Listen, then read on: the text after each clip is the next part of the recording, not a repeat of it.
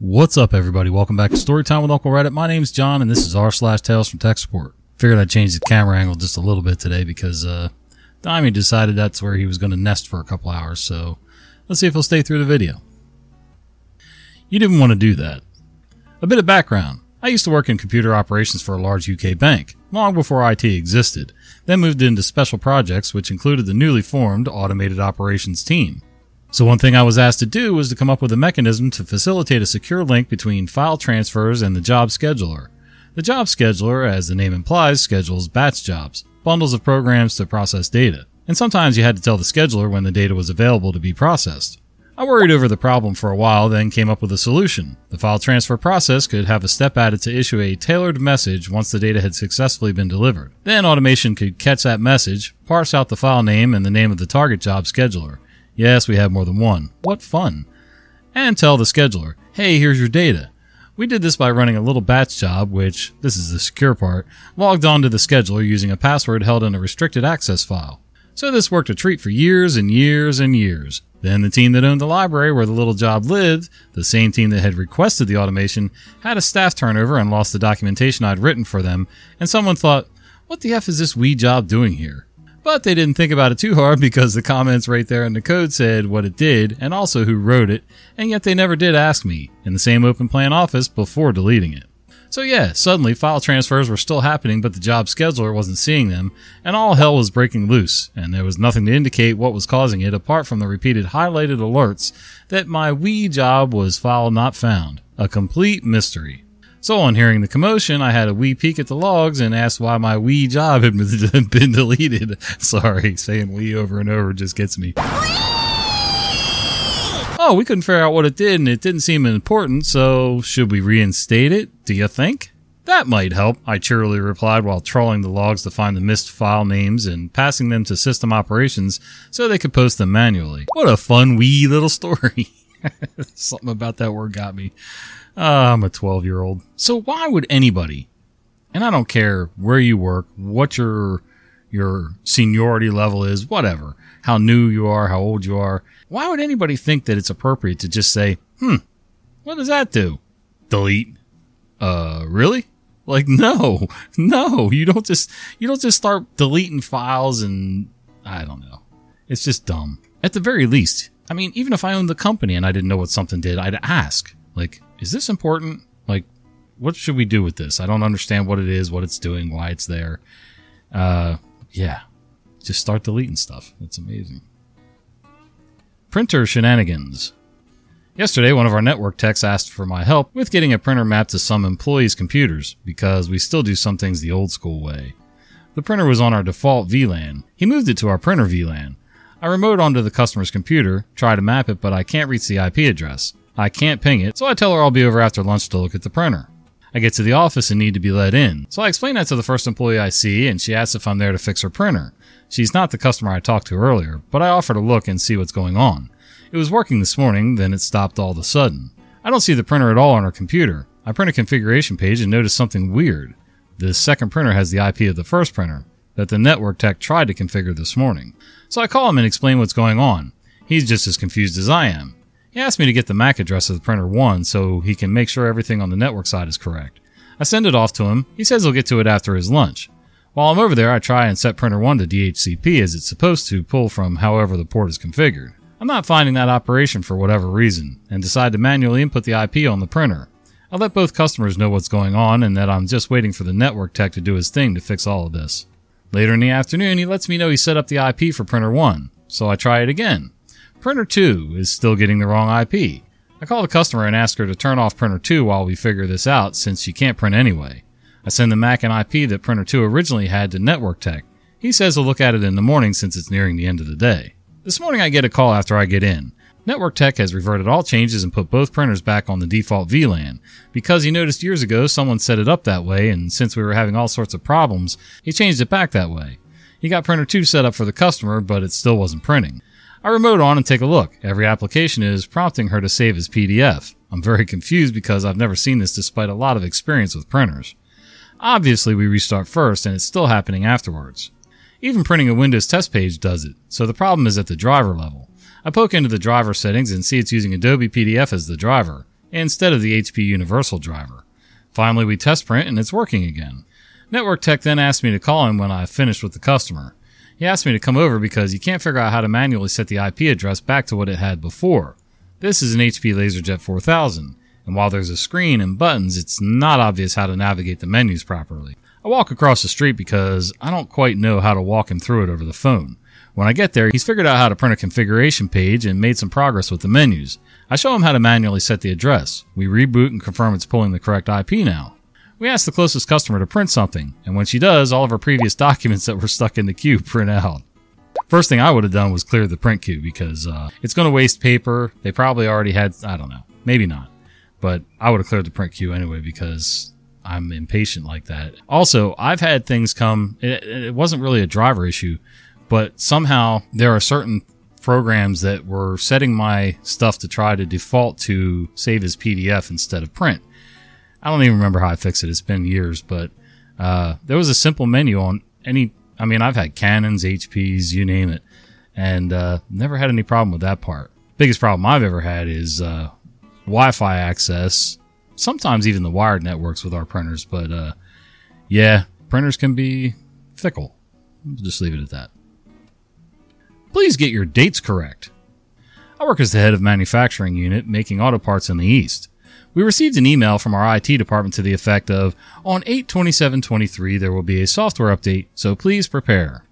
We were happy to get a lead time because there's molds all over the place working at different speeds and with separate requirements. Yesterday was 72723, and IT comes down to the floor and goes, We're here to update the systems. They obviously got told no. There's molten metal flowing in different areas, processes can't be stopped, etc. But the VP of IT ordered the update to be done anyway.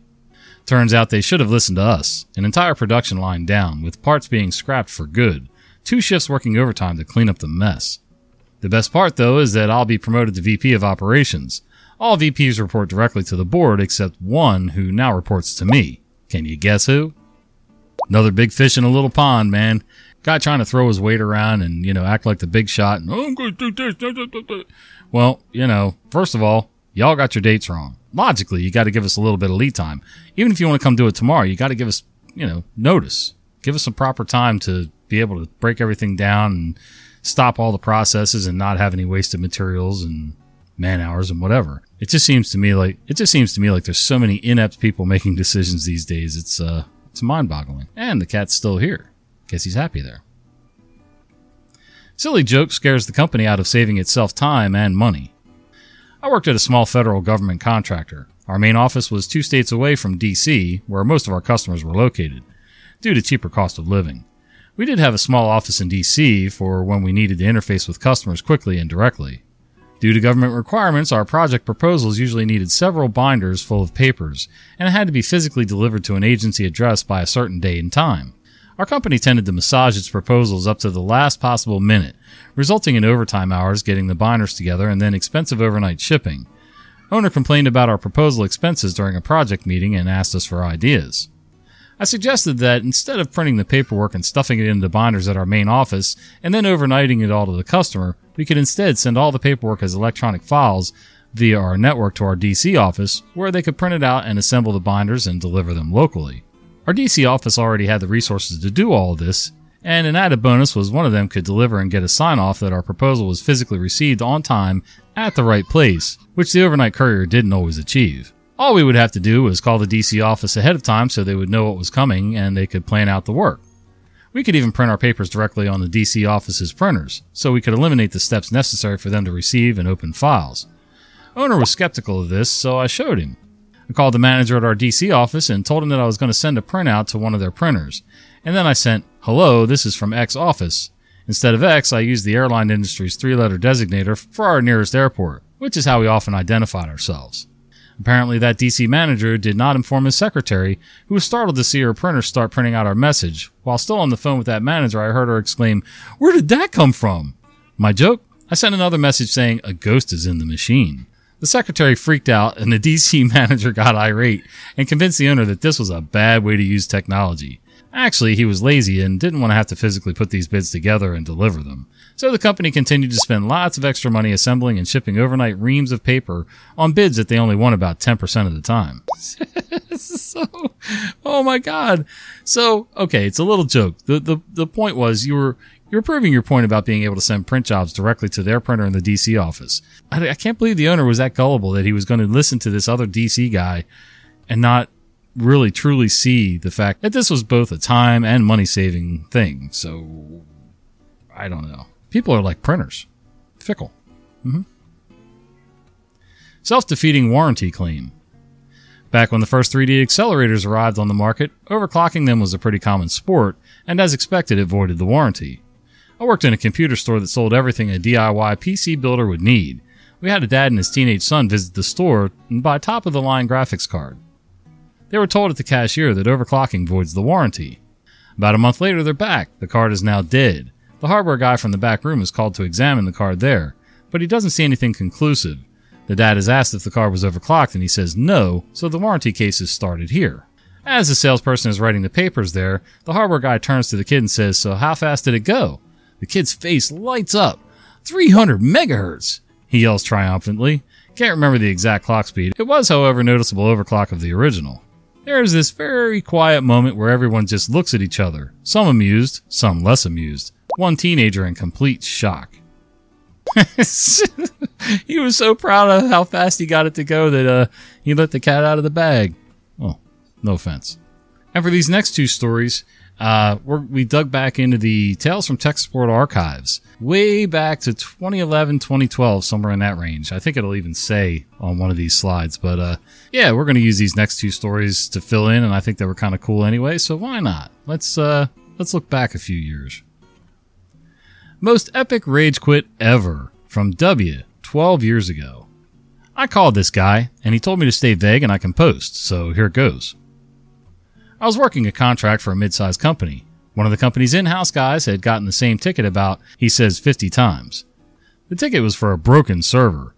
Broken server in this case meant that a certain middle manager had unplugged his network cable and was tethering his cell to stream bad pictures and videos off the network and had forgotten to plug it back in. After weeks of the nonsense and filing reports with the higher ups about unapproved sites and inappropriate content, and having nothing happen so much as a memo to do anything about it, he got the same ticket again. Allegedly, he walked into the guy's office, threw the laptop out the window, relatively high up and window closed, flipped the desk, with the guy still behind it, cracked the boss in the head with a mouse, spun it by the cord, and sharpied something about the bad pictures on the front glass on his way out. Basically, he allegedly lost his shit completely and went ape on everything in the room. Uh, who's the he? Were they talking about the guy that got caught doing what he wasn't supposed to do? Or were they talking about the guy that was dealing with all this crap? I don't, I don't know. I don't understand. I kind of lost something in the translation there, but either way, it had to be kind of scary at first uh, if you were there, but afterwards, I'm kind of sure I would have laughed at the the sheer magnitude of this guy's balls destroying an entire office just to quit. Um, I mean, I've thrown a couple things before when I quit jobs, but never to that extent. Throwing a laptop through a closed window. Here's another oldie but goodie from 12 years ago. Windows 7 is what everything connects to in my Alienware. Backstory. In 2009, this guy bought a $4,000, oof, Alienware dedicated gaming machine. He decided to get all the TactX hardware, which includes a $100 wired mouse and a $100 wired keyboard. He uses a console for gaming because without a gaming PC, how will I use my Xbox 360? Lol. He uses his computer for nothing but web browsing and Microsoft Word. He comes to me for tech advice. Him. Yeah, so my Alienware gaming PC has been freezing up on me lately. It's a power supply problem. Me. How do you know it could be the power supply? It's probably a hard drive failure or a bad driver. Him. I know it's the power supply because for every month the computer exists, the power supply destroys 50 watts more. Me. Uh, no it doesn't. I don't know where you heard that. Him. My uncle said it and he was a master in 1998, so he's right. Me. Technology has changed since 1998. A ton about the computer's innards are completely different. Him. Lol, what are you talking about? The computer plugs into Windows 7. That's how it's always been. Are you stupid? Me. No, it doesn't, and don't call me stupid. Everything in the computer plugs into the motherboard, and the motherboard reads Windows 7's instructions. Him. Well, when it freezes, the keyboard's still lit up, so it obviously is a power supply problem. Trust me, you don't know what you're talking about. Trust me. Two days later. Me. Are you getting BF3 for PC or console? Him. Console. You stupid. The graphics are so much better. You call yourself an IT guy? Well, yes, I call myself an IT guy because that's what I have certs in. Okay, I don't know anything about what that guy was talking about with power supplies and stuff. Maybe that was true, maybe it wasn't. I don't know. I mean, everything once it starts running has a shorter lifespan automatically and it gets less and less and less time as it goes on. But the sheer arrogance to sit there and argue with the IT guy when this guy is at most a hobbyist and uh, doesn't sound like he really games that much anyway, even on his console. So, uh, and I know this was 12 years ago, but still, uh, yeah. Anyway, you guys will let me know down below for sure because you guys are way smarter than I am, which is cool. I'll read stories. You guys fill in the gaps. It's a perfect relationship.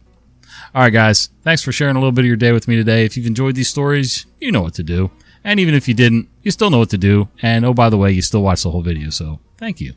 All right. Till the next one, we'll see you.